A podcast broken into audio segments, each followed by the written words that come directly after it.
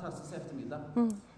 Och välkommen, ge dem en välkomstapplåd tycker jag här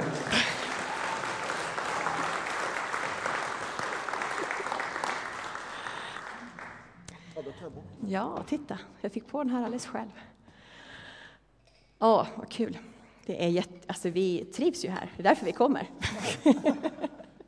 det är gott att vara tillsammans med bröder och systrar. Tänk va, bröder och systrar, det är vad vi är. Och även om man inte känner varandra så hör man ändå ihop. Det är lite märkligt, eller hur? Att vi, ja, jag kan inte alla namnen men ändå så är du brorsan och du är syrran och det kan vi inte komma ifrån. Vi pratade mycket igår om att eh, vi pratade om lovsång, men framförallt om att känna Gud. Att det är där det måste börja på något sätt. Att vi... Eh, eh man kan lova det man... Man kan lova saker för att de är bra. Vi tog idén då med Brynäs som, som vann då. Jag vet inte ens vad det kallas för som de vann. Men vann gjorde de. Och jag satt i bilen och lyssnade och så tänkte jag, yay, mål! Men det spelade faktiskt ingen roll för mig om det hade varit Skellefteå eller Brynäs. Förlåt, ni som är fantaster. Men ändå så kunde jag prisa de som hade vunnit, därför att de var ju bäst. va? Eller? Ja, var det bara tur? Ja, bara tur, okej. Okay. Men jag kan ju prisa dem, även om det inte har något med mig själv att göra. Även om jag egentligen inte är intresserad, så kan jag ändå liksom erkänna en kompetens och prisa. Nobelpristagaren eller någon annan som har gjort någonting fantastiskt. ICA som alltid har färska varor eller vad det kan vara. Men när jag prisar Jesus, då är det ju inte för att jag bara har läst att Jesus dog på korset för mig. Ja, men det är ju värt att prisa, eller hur? Som är en faktauppgift. Jesus dog på korset för mig. Ja, men det är ju, yay Gud, absolut. Jesus har uppstått. Ja, men det kan man ju prisa. Det är ju poäng där med en gång. Men det är ju mer än så, visst är det? Därför Gud är inte bara i en bok. Den här boken den, den, är inte, den sitter ju inte bara där, utan den tar ju plats i våra hjärtan. Dagny delar här, jag är livets bröd. Jag är livets bröd, det är ju det som vi äter. Nu ser den här ut som att den har blivit tuggad på. jag tror inte att den har det. Jag vet inte. Kanske en liten råtta som har ätit. Ehm, jag är livets bröd livets bröd. Man får äta det här och så blir det en del av den jag är. Och då plötsligt kommer jag på andra saker om Gud och så kan jag prisa honom från hjärtat. Jag har vi sjungit en massa sånger här idag. Den här sista, How wonderful, är näst sista, How wonderful your name. How wonderful, så underbart ditt namn är, Jesus. Je, Jesus. Nej, men det är inte bara Jesus, va? utan det finns någonting mer än det. Maria, i once met a girl named Maria. Det är inte det, va? utan det är någonting, någonting i namnet Jesus som gör att jag vill prisa honom. Det är därför hans namn är underbart. Därför att allt det som Jesus står för, allt det som finns i hans namn, det är det som fyller mig med liv. Det är det som är livets bröd för mig. Vem är Jesus? Och igår så satt vi och kom på lite olika namn som Jesus har för sig själv. Han säger jag är. Han sa, jag är livets bröd, det var en av de som kom fram. Jag är ehm, den gode herden. Jag är vägen, sanningen och livet. Alla de här orden, det här som vi vet. Och har du varit med ett tag och läst din bibel några gånger, då, då känner du till de här orden. Jag är det och jag är det. Eller Jesus är uppståndelsen och livet. Vad fantastiskt, alfa och omega. Men, men vad har det för betydelse i mitt liv då? Vad spelar det för roll om han uppståndelsen och livet? Hurra för Brynäs! Han uppståndelsen och livet. Ja, men det måste ju ha en, en effekt i mitt liv, påverka mig på något sätt. I hur jag lever, i hur jag ser på människor, i hur jag ser på mig själv. Min självbild också. Så därför är det här att lära känna Gud. Vi har i, i Youth with Mission, som vår slogan, det här att känna Gud och göra honom känd. Och jag tror att det är en slogan för egentligen alla kristna. Visst är det det? Att känna Gud, att lära känna Gud. Och då kan vi göra honom känd. Om jag skulle presentera Thomas för er, då skulle jag kunna ge vissa fakta och, och vet att han gillar att åka skidor, för det läser jag på Facebook. Och han gillar snö. När jag längtar efter våren, då säger han hurra, nu har det snöat. Ehm, så det kan jag berätta för er om Thomas. Men inte så jättemycket mer, för jag känner honom inte sådär superväl. Men skulle jag berätta om Mike, ja men hej, då kan jag hålla på i en vecka.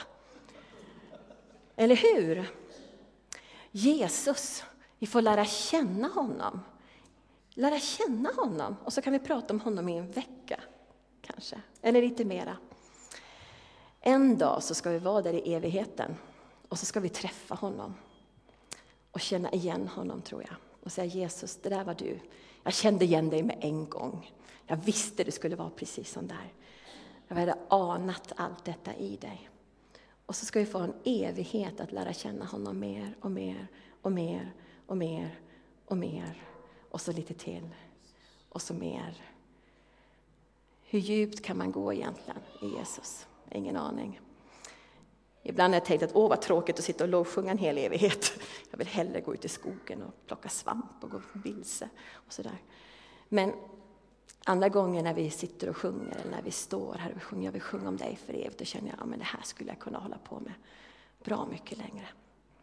Jesus, när du kommer och möter oss. Vi får väl se vad som händer, det kanske finns svampskogar uppe i himlen också. Eller vad det nu är som vi behöver. En hockeyplan. Kan vi lära känna Gud? Det är klart vi kan. Det är klart vi kan lära känna Gud. Självklart, annars skulle vi inte ha boken, eller hur? Men varför skulle Gud vilja gömma sig för oss? Det vore ju dumt. Det är klart att han vill att vi ska lära känna honom. Det är ju hans längtan. Och ända från början, ni vet första Mosebok, första kapitlet. Och så skapar han människan. Han skapar en underbar trädgård, en underbar värld. Och så kommer människan och säger, wow, här är något som jag kan ha gemenskap med. Sådär riktig, tät gemenskap. Och han skapar mannen, han skapar kvinnan och de har gemenskap med varandra. Och så har vi den här goda relationen där man får lära känna varandra mer och mer och mer. Och så händer det någonting. Att människan sabbar det här. Och så blir man rädd och säger jag tror inte Gud vill känna mig längre. Jag tror inte Gud vill ha någonting med mig att göra. Det är bäst att jag gömmer mig för honom. Och så ropar Gud, människa var är du? Människa var är du? Det är sådana ord som jag går och tänker på ganska ofta. Människa, var är du? Vilken, vilken övergivenhet i Guds hjärta. Jag vet inte om Gud kan vara övergiven, men jag tror det måste varit en enorm sorg i hans hjärta. Människa, vad hände? Vi som hade det så bra. Vi som just hade börjat det här livet tillsammans. Vad var det som hände? Och då börjar han sin plan, att föra tillbaka allt. Och så kommer Jesus. Och så har vi det här igen. Människa och Gud tillsammans. Jag vet inte om ni är med på påsk, påskmusikalen vi gjorde. Och en av sångerna runt korset, den säger att vad handlar korset om? Det handlar om försoning. Människa och Gud, en hel relation igen. Det är det det handlar om. Det är det som är försoningen. Hela relationen. Allihopa har vi en relation till Gud på ett eller annat sätt. Man kan ha Gud långt borta, man kan ha Gud nära. Jag har en relation till Thomas, en helt annan till Mike, en annan till mina barn, en annan till Skellefteå. Eh, den är inte särskilt djup, ska jag erkänna. Ehm, men en relation har jag ju, självklart. Någon form av relation har jag. Jag har relation till kungen också, ska ni veta. Det är det. Fast den är inte djup den heller. Men det finns saker jag vet om honom, saker jag tänker om honom, saker jag antar om kungen. Saker jag tror att han är. En del saker jag vet att han är. Den är ganska ensidig den relationen, ska jag erkänna. Men Gud då? Alla har vi en relation till honom oavsett om man vill tro på honom eller inte. Och en del människor säger att det finns ingen Gud. Ja, men det är också en sorts relation, eller hur? Att ta avstånd från någonting. Ja, då har vi sagt det. Det är med relation till Gud, den existerar inte. Men Guds relation till oss då, finns den? Det är klart att den finns. Det är det boken handlar om och det är det som våra liv handlar om. Det är därför vi är här. Det är därför vi, det är därför vi kan hitta glädje mitt i mörkret. Det är därför vi kan sjunga det här, att när det blir mörkt omkring oss, eh, ära till min Gud. När det blir mörkt, då vill jag ändå säga ära vare dig Gud. För Gud, han är ju, han är ju så mycket större. Han, han, är ju han är liksom så mycket större än vad vi kan tänka oss. Han som var från början och som finns i slutet. Ni vet i början så står det att jorden var öde och tom. Jorden var öde och tom. Det fanns ingenting. Men Guds ande svävade över vattnen. Gud fanns där. Jorden var öde och tom. Men Guds ande fanns där. Så Gud fanns före början. Och så vet vi i slutet, om vi läser Uppenbarelseboken, så talas det om den här staden Jerusalem, det andra Jerusalem. Så säkert är hemskt mycket vackrare än det Jerusalem som finns idag. Och hemskt mycket bättre på alla sätt och vis. Där vi ska få bo, det står att där finns det ingen sol. Därför att Gud finns där. Vem behöver en sol när Gud finns där? Det är helt värdelöst. Den skulle inte synas i alla fall om Gud fanns där, för den skulle ju bara blekna ändå. Gud finns där. Innan början, och han finns hela vägen in i evigheten. Gud som räknar alla stjärnorna. Gud som är, är större än min tanke. Och ni som har hört mig, ni vet att jag ofta tjötar om det här, för jag tycker det är så fantastiskt. När Nobelpriset förra året, det här med de som pratar om att, att rymden expanderar. Ja, tänk att det finns en, en, kraft, det finns en kraft i universum som driver på. En, en kraft därför att Gud har en styrka och makt. I Jesaja 40.26 så säger profeten så här. Lyft blicken mot skyn och se, vem är det som har skapat allt detta? Han som mönstrar stjärnornas här och som låter dem tåga fram, han som ropar upp dem alla. Så väldig är hans makt och hans styrka att ingen av dem uteblir. Tänk vad Gud som har koll på hela universum. I Jesaja 40, vers 12. Vem mäter upp havet i sin kupade hand? Och vem mäter himlens vidd mellan sina fingrar? Det är 10 000 kronors frågan det här. Vem gör det? Vem håller jordens mull i ett mått? Vem är det som väger bergen och höjderna på en våg? Ja, men vad är det här för sorts Gud? Va? Vi tror på honom. Vi har en relation till den här guden som, som mäter universum mellan sina fingrar. Och så kom Nobelpristagare på att ja, men universum expanderar, det expanderar. Vi får plats mellan Guds fingrar i alla fall. Och ändå så ser han det lilla, ändå är han närvarande i de minsta bitarna.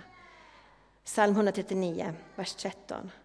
Gud, du som skapade mina inälvor, du som vävde mig samman i moderlivet. Jag tackar dig för dina mäktiga under, förunderligt är allt vad du gör. Du kände mig allt igenom och min kropp var inte dold för dig när jag formades i det fördolda, när jag flätades samman i jordens djup. Du såg mig redan innan jag föddes. Gud som ser stjärnorna, Gud som väger jorden i sin hand. Han såg mig innan jag föddes. Och jag tror att han log. Han såg potentialen och jag tror att han välsignade. För sån är vår Gud. Han som bryr sig om universum, bryr sig om det lilla. Och det här är ju bra. Det, det är ju fint och sådär. och det är stort och så. Men jag då? Lotta Stevens år 2012. Känner Gud mig idag? Han kände mig när jag föddes, ja, visst, det läser jag. Och så vet jag att han finns där i evigheten, det läser jag också. Vet ni, jag tänker ibland på en av Jesu lärjungar, Natanael. Det står inte så jättemycket om Natanael. Det vi mest vet om honom var att han inte gillade Nasaret. Jag vet inte varför. Vad var det fel på Nasaret? Var, var det underklass som bodde där? Eller var det rasistiskt? Jag vet inte. Men enda vi vet egentligen om Natanael, vi vet kanske lite mer, men det är mest det där att när Filippos, som då har träffat Jesus och har lärt känna Jesus, han kommer till Natanael och säger, Natanael, kom, du ska få träffa Jesus från Nasaret. För han är Messias, han är den här som vi väntat på. Och Natanael säger, kan du gott komma från Nasaret? Va? Varför ska jag tro på det här, Nasaret? Hade åtminstone varit Jerusalem, eller London, eller Milano. Men Nasaret? Sån var han, Natanael. Han var inte särskilt andlig. Han hade inte någon andlig insikt att han en gång kände att yes, jag upplever detta rätt. Han var bara vanlig, som tänkte att är det sant? Kan det komma något från centrum? Kan det komma något från Gylle? Inte vet jag var man bor någonstans här i Borlänge. Jag vet vad jag skulle sagt om det var Järfälla, där jag kommer ifrån. Men så kommer han till Jesus i alla fall. Och han är lite skeptisk. Och det här läser vi om i Johannes. Johannes 1. Eh. Filippos sa till Natanael, kom med och se. Och så läser vi vers 47. Johannes 1 och 47.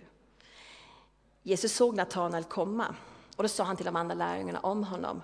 Där, där är en sann israelit, en som är utan svek. Wow, det har vi också något. Hur kunde Jesus veta det? Hade han på sig en sån här stickare eller någon sån här klubbmärke? Rösta på KD. Nej, men Jesus visste vem Natanael var. Jesus kände Natanael. Och Natanael säger till honom, hur kan du känna mig? Jesus svarar, men Natanael, redan innan Filippos ropade på dig, då såg jag dig där du satt under fikonträdet. Natanael svarar, Rabbi, du är Guds son, du är Israels konung.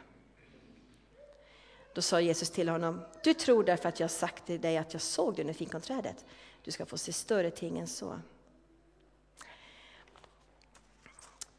Om Jesus var intresserad av Natanael som inte ens gillade nasareer, Natanael som såg ner på de som kom från Nasaret, Jesu egen hemstad. Om Jesus var så intresserad av honom att han kunde bekräfta något som fanns i honom, en sann israelit. Här är en kille som är utan svek. Han gillar inte min stad, okej, okay, men han är utan svek. Det finns i honom en kvalitet som är så god och så bra och den ska få växa in i Guds rike. Den ska få formas av Guds rike. Jesus såg honom där han satt även fast han inte brydde sig om Jesus. Jag vet var du befinner dig, eller vad du har gått igenom, var du är idag eller var du var igår. Men du vet Jesus han ser dig.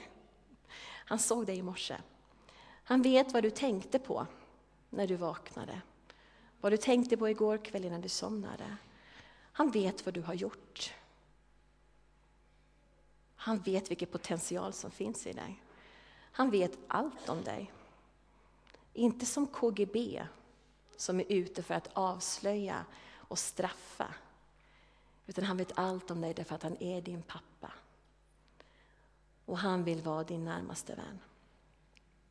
Han kan tillbringa en vecka med att prata om dig. Får vi lära känna Gud? Ja, det är klart att vi får lära känna honom. Han som är i det stora, som är det lilla, som ser Natanael fast Natanael inte ens vet om det. Inte ens har bett honom om att se honom.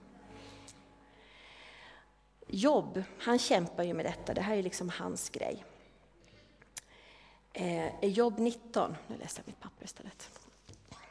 Jobb är en intressant bok och du har säkert studerat den mycket mer än vad jag har. Jag har inte orkat titta så där jättedjupt i den. Men vissa saker har jag hittat.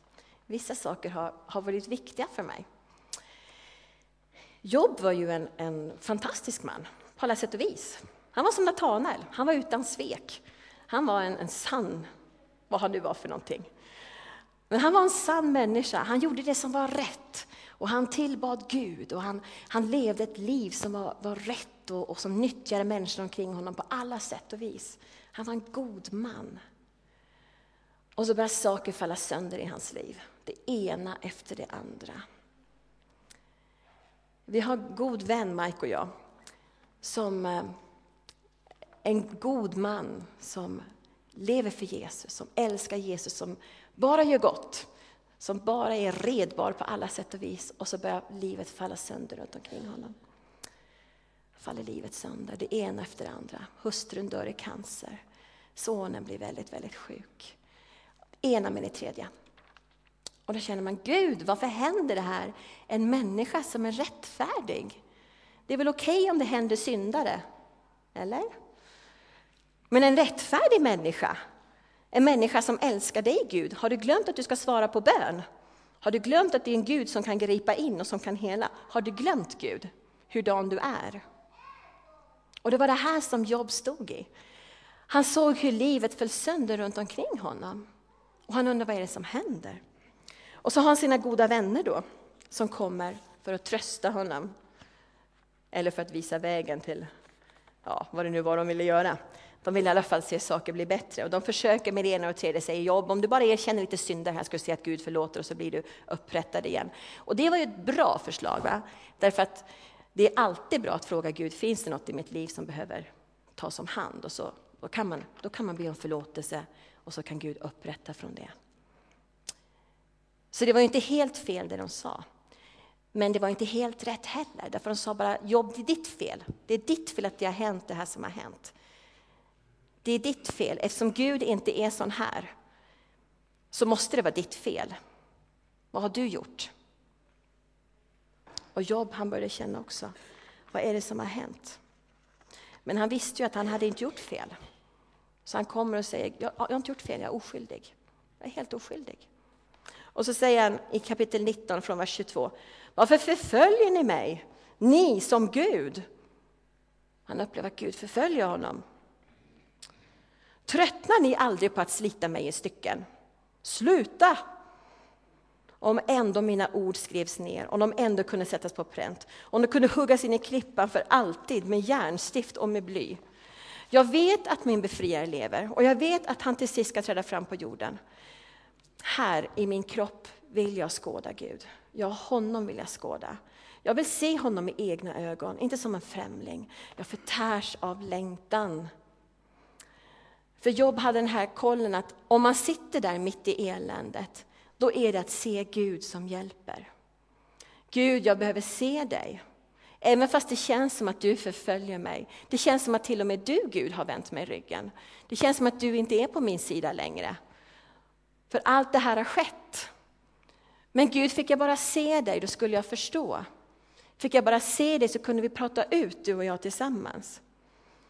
Och när Job säger se här, om jag bara fick skåda Gud, då pratar han om det här, titta. Om jag bara fick möta honom så här, söndag morgon klockan 11, så står han där och hälsar mig välkommen i dörren. Om jag bara fick titta på honom och se honom, då skulle det här ordna sig. Då skulle jag få förståelse av det. Och så kommer ju Gud. Gud kommer ditt jobb mitt i allt detta. Från vers kapitel 40. Och det här är ju de märkligaste kapitlen som finns. Så Job sitter där och är eländig och står och skrapar sina sår, full med sår och elände. Och säger Gud, om jag bara fick se dig, då skulle det ordna sig. Och så kommer Gud, kapitel 40. Då svarade Herren Job och han sa, vill du tvista med den allsmäktige, du mästare? Ja, men svara då, du som klagar på Gud. Svara då. Vill du prata med mig så gör det. Har du något svar att ge mig, säger Gud. Och Job svarade henne och sa, nej, nej, nej, jag är för ringa för det. Vad skulle jag vara dig? Jag måste lägga handen på munnen. En gång har jag talat och nu säger jag inget mera. Ja, två gånger, men nu gör jag det inte igen. Och Herren sa till Job, omgjorda dig som man om dina höfter. Jag ska fråga dig och du ska ge mig besked. Vill du göra min rätt om intet och döma mig skyldig för att själv stå som rättfärdig? Så Gud kommer till Jobb och säger, tror du verkligen att det är mitt fel det som har hänt? Tror du att det är jag som har orsakat allt det här? Känner du mig inte bättre Jobb? Tror du att jag skulle göra sådana här saker för dig?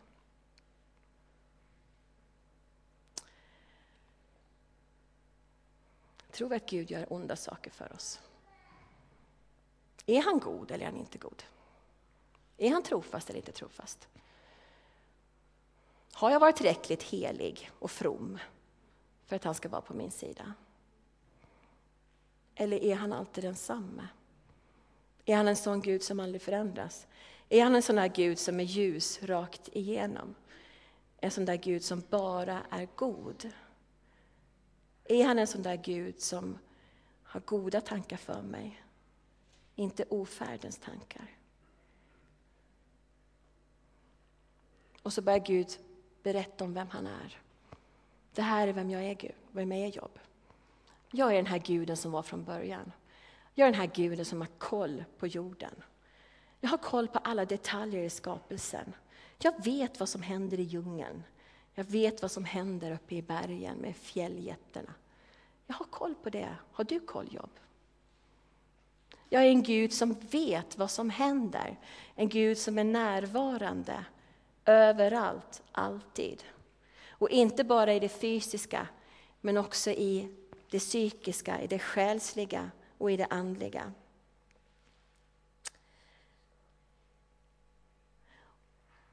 Och Jobb får ett annat perspektiv på det som har skett. Han har sett Gud utifrån sina omständigheter.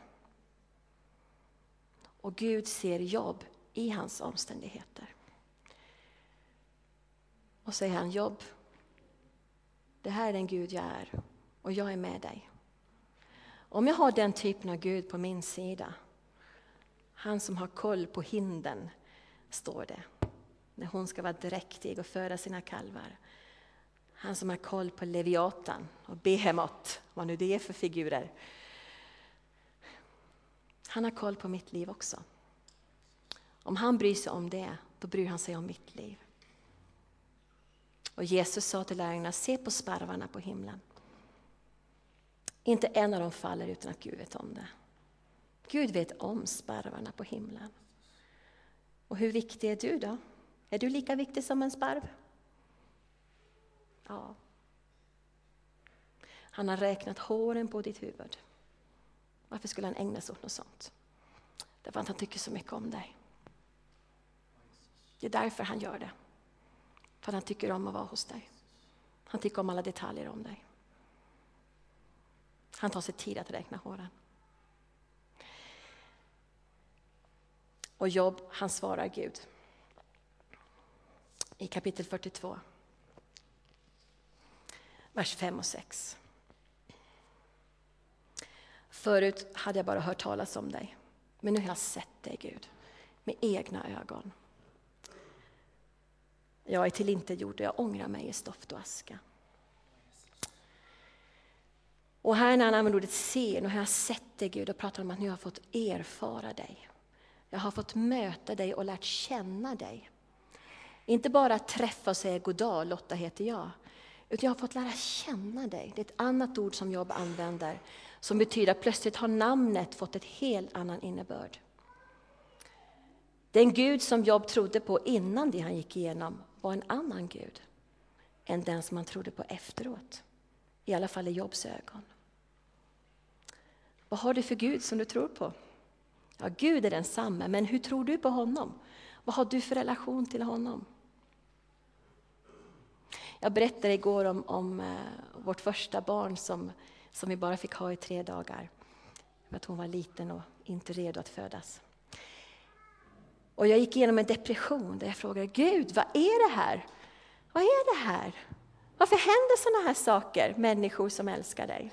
Gud, jag vill ju följa dig. Vi, vi försöker ju göra vad vi kan och lyda dig i allt. Varför händer sånt här? Därför att den bild jag hade av Gud var, var väldigt svartvit, den var väldigt enkelspårig. Det var den här Coca-Cola-automatguden. Trycker jag på rätt knappar så får jag ut det jag vill ha. Och så upptäcker jag att det är inte det Gud handlar om.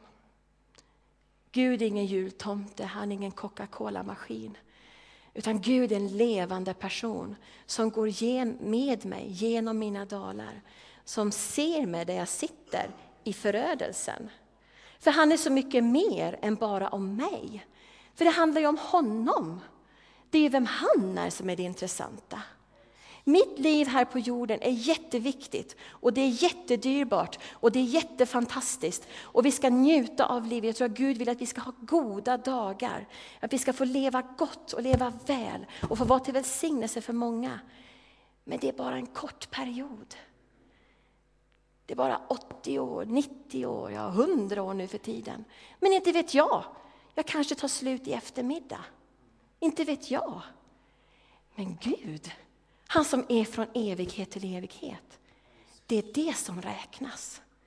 Och jag får ju vara med i den evigheten, eller hur? Och det som händer mig här under min begränsade lilla tid, det är en sån kort tid av evigheten. Jag pratade med David, tror jag, han är 14. Och vi pratade om någonting som skulle ta två år att göra. något projekt eller någon skola eller någonting. Och han sa, åh vad länge! åh vad länge, två år! Och jag tänkte att ja du, två år är inte så länge om man ser det långa perspektivet, säger jag som är äldre och klokare. Och du kanske säger 20 år, ja det är väl inte så länge. Eller du kanske tänker två månader, så länge orkar inte jag planera mitt liv. Du vet, i det långa perspektivet som Gud har, där är vårt liv här på jorden en liten nysning. Men det är en viktig nysning. Och den här lilla tiden vi har, då får vi lära känna honom. Och vi får vandra tillsammans med honom, leva med honom. Inte bara se honom, nu har jag gått till kyrkan och sett Jesus. Nej, men lära känna honom, äta honom som är livets bröd och känna att det smakar gott, att det ger mer smak, att det ger näring åt mitt hjärta, näring åt min själ. Och så vill jag lära känna honom mera. Det här är ju det livet som vi har närmast. Gud uppenbarar sig för oss och möter oss på så många olika sätt. Det här är ett jättebra sätt. När vi kommer till honom i bön och i lovsång är ett jätteviktigt sätt, för då talar han till oss. Det var ju därför de här dockorna var det var därför det känner inte till att bara rabbla massa böner. Eller att bara sjunga en sång bara för att den råkar stå på projektorn. Det gör ju ingen nytta om inte mitt hjärta är med. Men om mitt hjärta är med, oj vilken nytta det gör. Då får jag lära känna. Och jag vet att jag kan lära känna Thomas väldigt mycket bättre. Att det är egentligen bara ett telefonsamtal bort och så säger jag Thomas, ta med dig Maria, kom och fika med oss. Och så genast så har jag lärt känna honom mycket bättre. Jag det är samma med Gud. Han är inte långt borta från någon av oss. Det är bara att säga Gud, jag vill lära känna dig. Jag vill lära känna dig. Så underbart är ditt namn. How wonderful your name, most precious name of all. Gud, visa mig vad det betyder. Jesus namnet. Vad betyder det för mig idag? Vad betyder att du är den gode herden? Vad betyder att du är sanningen i min situation, i mitt liv idag? Vad betyder det att du är uppståndelsen och livet i min situation, i mitt liv idag. För Gud är här, här idag. Och han känner oss. Visst är det skönt? Och han säger lär känna mig. Vi får lära känna honom. Kom till mig, sa Jesus, ni som hungrar och törstar. Kom till mig. Kom till mig, säger han.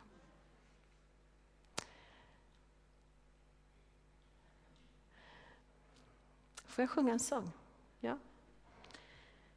Som avslutning bara på denna predikan så tar vi den som en del av predikan.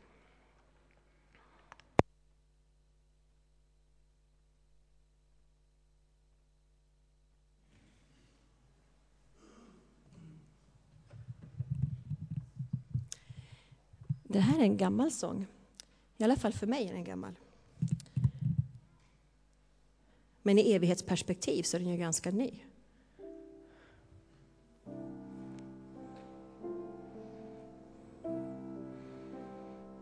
Och kan du den får du vara med och sjunga.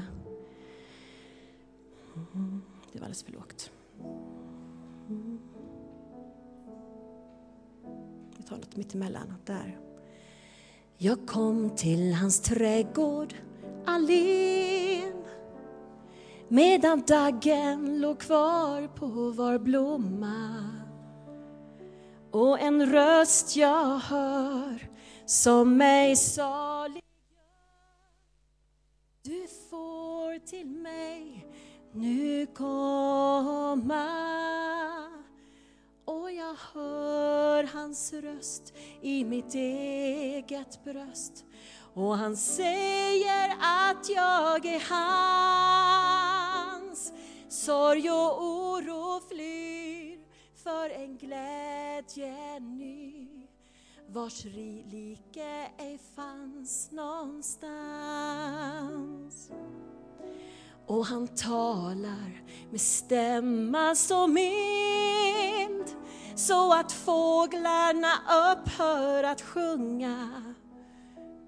För den melodi med Guds kärlek i flyr alla tankar tunga för jag hör hans röst i mitt eget bröst när han säger att jag är hans och sorg och oro flyr för en glädje ny vars like ej fanns någonstans.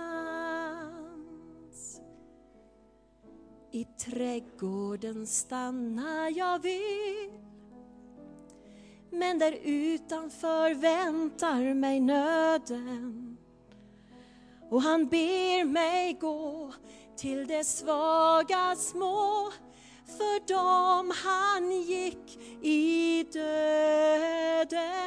Och jag hör hans röst i mitt eget bröst. När han säger att jag är hans. Och sorg och oro flyr för en glädje ny. Vars like ej fanns någonstans. Och jag hör hans röst i mitt eget bröst när han säger att jag är hans. Sorg och oro flyr för den glädje ny vars like ej fanns någonstans.